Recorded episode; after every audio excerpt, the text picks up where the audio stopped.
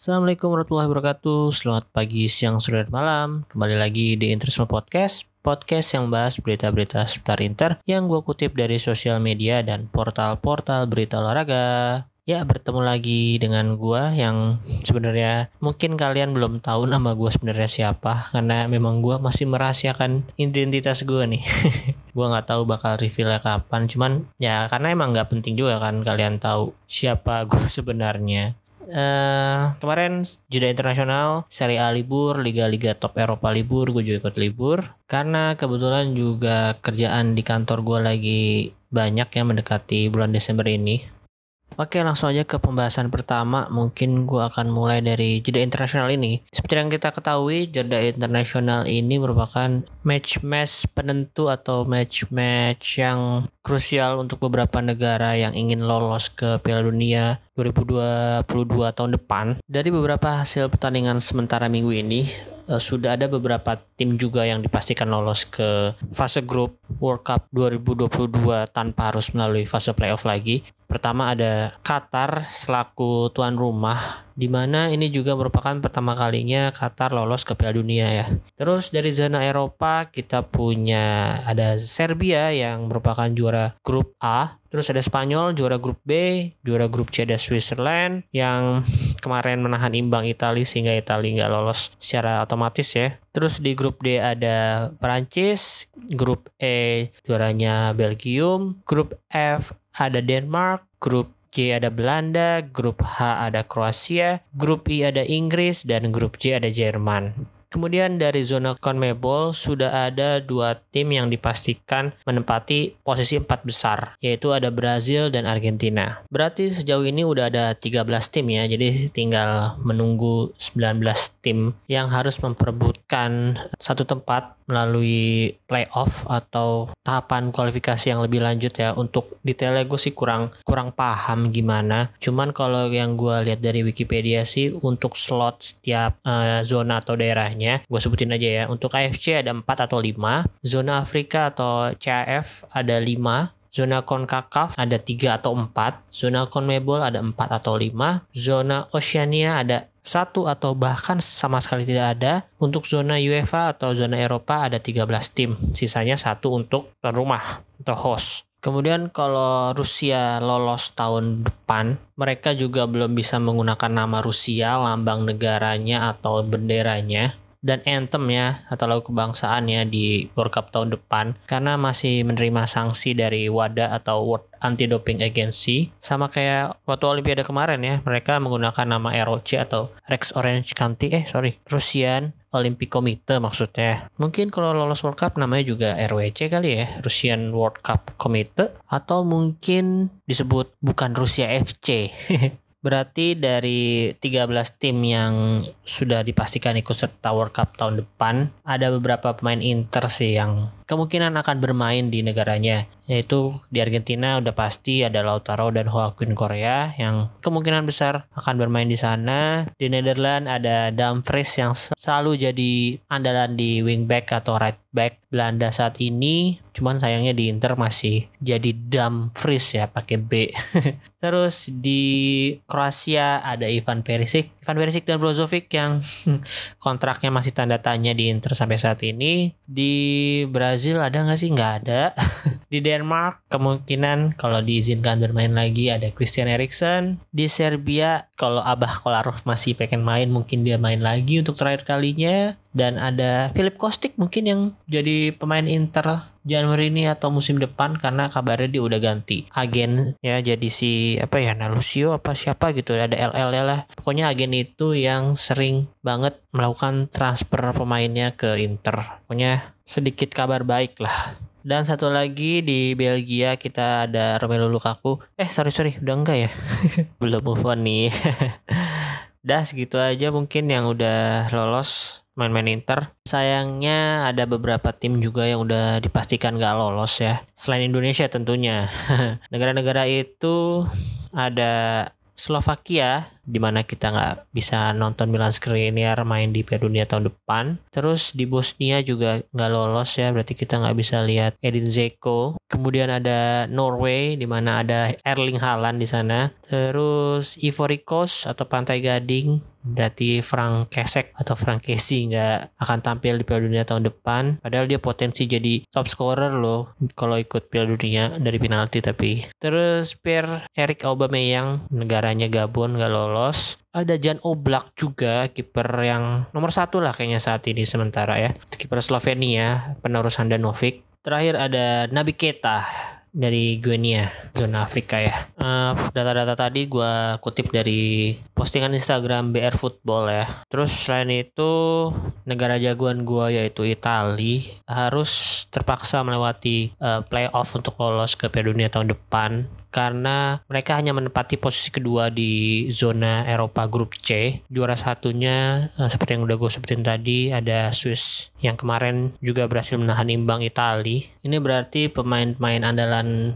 Inter yang bermain di Italia yaitu Alessandro Bastoni dan Nicola Barella harus menjalani laga tambahan nih Bahkan Roberto Gagliardini, Sensi, dan Di Marco juga berpotensi untuk masuk ke squad World Cup qualification jeda-jeda internasional selanjutnya bisa jadi ya. Semoga aja mereka nggak mengalami cedera ya ketika membela negaranya masing-masing. Nah ngomongin cedera nih, namanya jeda internasional nggak mungkin atau jarang banget nggak menelan korban cedera ya.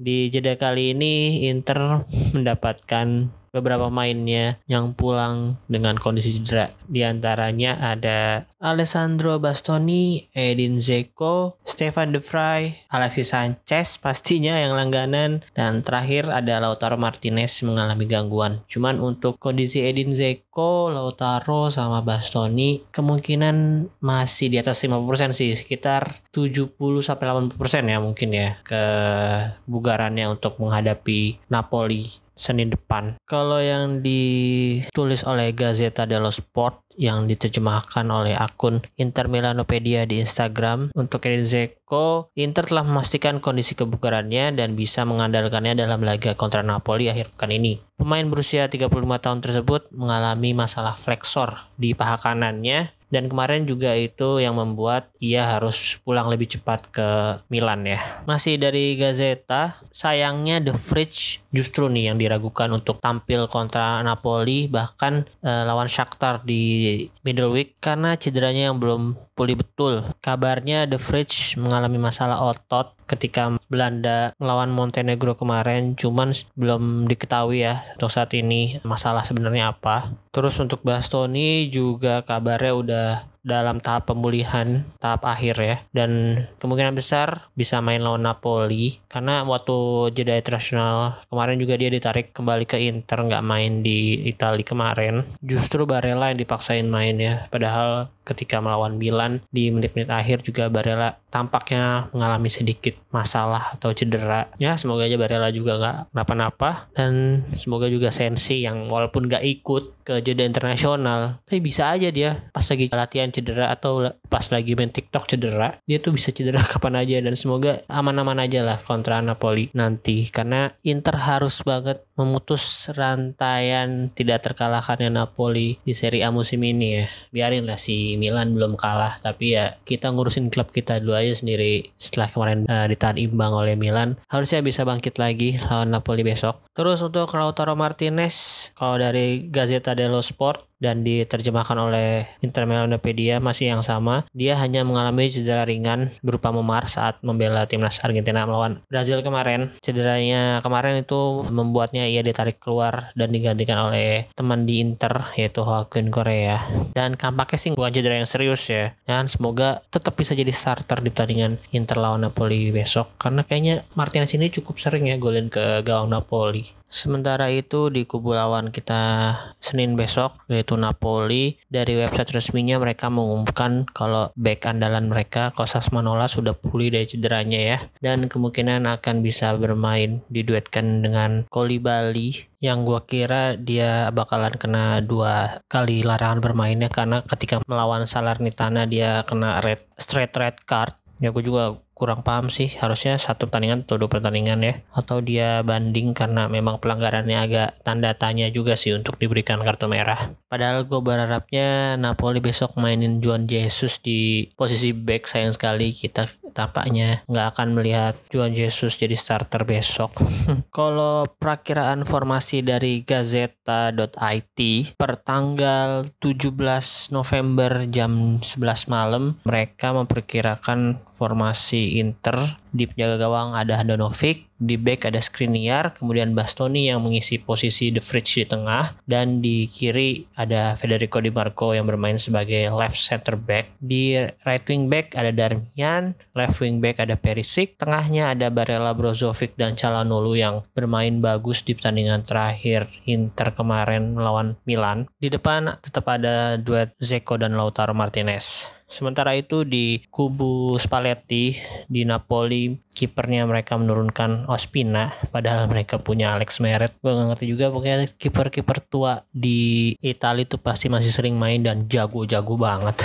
Di sisi kanan ada back kanan andalan timnas Italia yaitu Di Lorenzo. Tengahnya ada duet Rahmani dan Kolibali left backnya ada Mario Rui. Di tengah ada Anguissa, Fabian Ruiz dan Zielinski. Untuk Fabian Ruiz ini memang kalau gue lihat dari beberapa pertandingan Napoli roh permainan Napoli ini di tengahnya sih Fabian Ruiz ya. Selain mereka mengandalkan kecepatan atau skill dan agresivitas wing-wing mereka ada Insigne dan Politano di depan. Fabian Ruiz ini juga salah satu motor serangan yang patut diwaspadai selain dia bisa shoot dari jarak jauh gocekannya juga bagus, passing-passingnya juga akurat. Dan trio depannya untuk uh, perakiraan dari Gazeta ada Politano, Simhen dan Insigne. Di awal-awal musim si Osimhen juga lagi tajam-tajamnya ya. Cuman di beberapa pertandingan ini kurang kelihatan tapi harus diwaspadai karena Osimhen juga memiliki kecepatan walaupun posturnya tinggi, besar gitu. Dia juga cepet kayak Lukaku lah, cuman versi lightnya mungkin versi beta.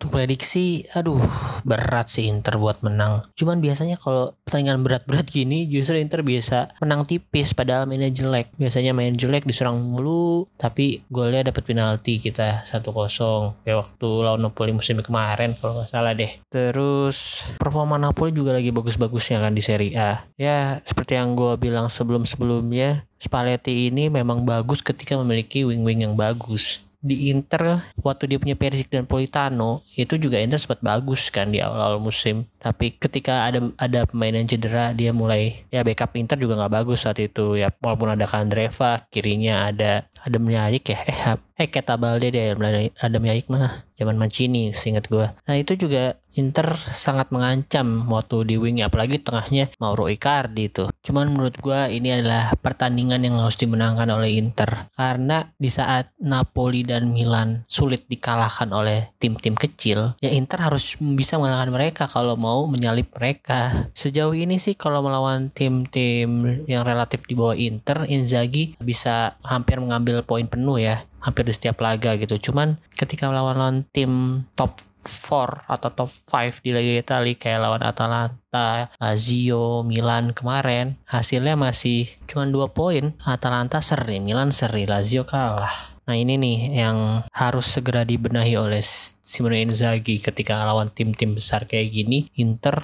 harus bisa mengambil poin penuh eh ketinggalan juga kan tadi lawan Juventus juga seri udah lawan 4 tim Inter belum menang sama sekali nih kalau ini Inter menang lawan Napoli bisa jadi titik balik Inter bisa jadi kandidat utama perebut Scudetto musim ini nih. Amin aja ya. Semoga ya kayak musim kemarin tuh kalau nggak salah ketika lawan Sassuolo lah titik baliknya itu Inter bisa ke Capolista lagi terus konsisten menang eh nggak pernah kalah cuman seri semoga aja deh striker-striker Inter atau main tengah Inter pada bagus mainnya dan bisa memanfaatkan peluang-peluang emas ya. Karena waktu lawan Milan kemarin sebenarnya peluang Inter banyak banget yang harusnya jadi gol. Salah satunya Barella dan ya penalti Lautaro tentunya. Nah berarti masalah Inter saat ini ya finishing atau ya harus lebih klinik atau tajam lah di depan gawang Oke, mungkin segitu aja untuk episode kali ini. Terima kasih untuk teman-teman yang mendengarkan. Jangan lupa di follow akun sosial medianya di Interisme Podcast. Kalau di Instagram, di Twitter ada Interisme Media.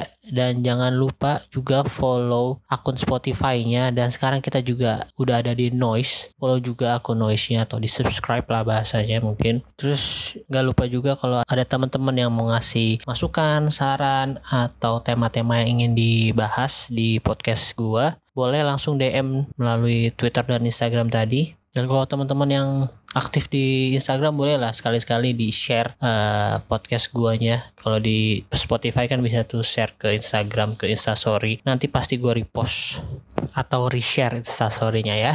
Oke, sekali lagi terima kasih. Arrivederci, Forza Inter.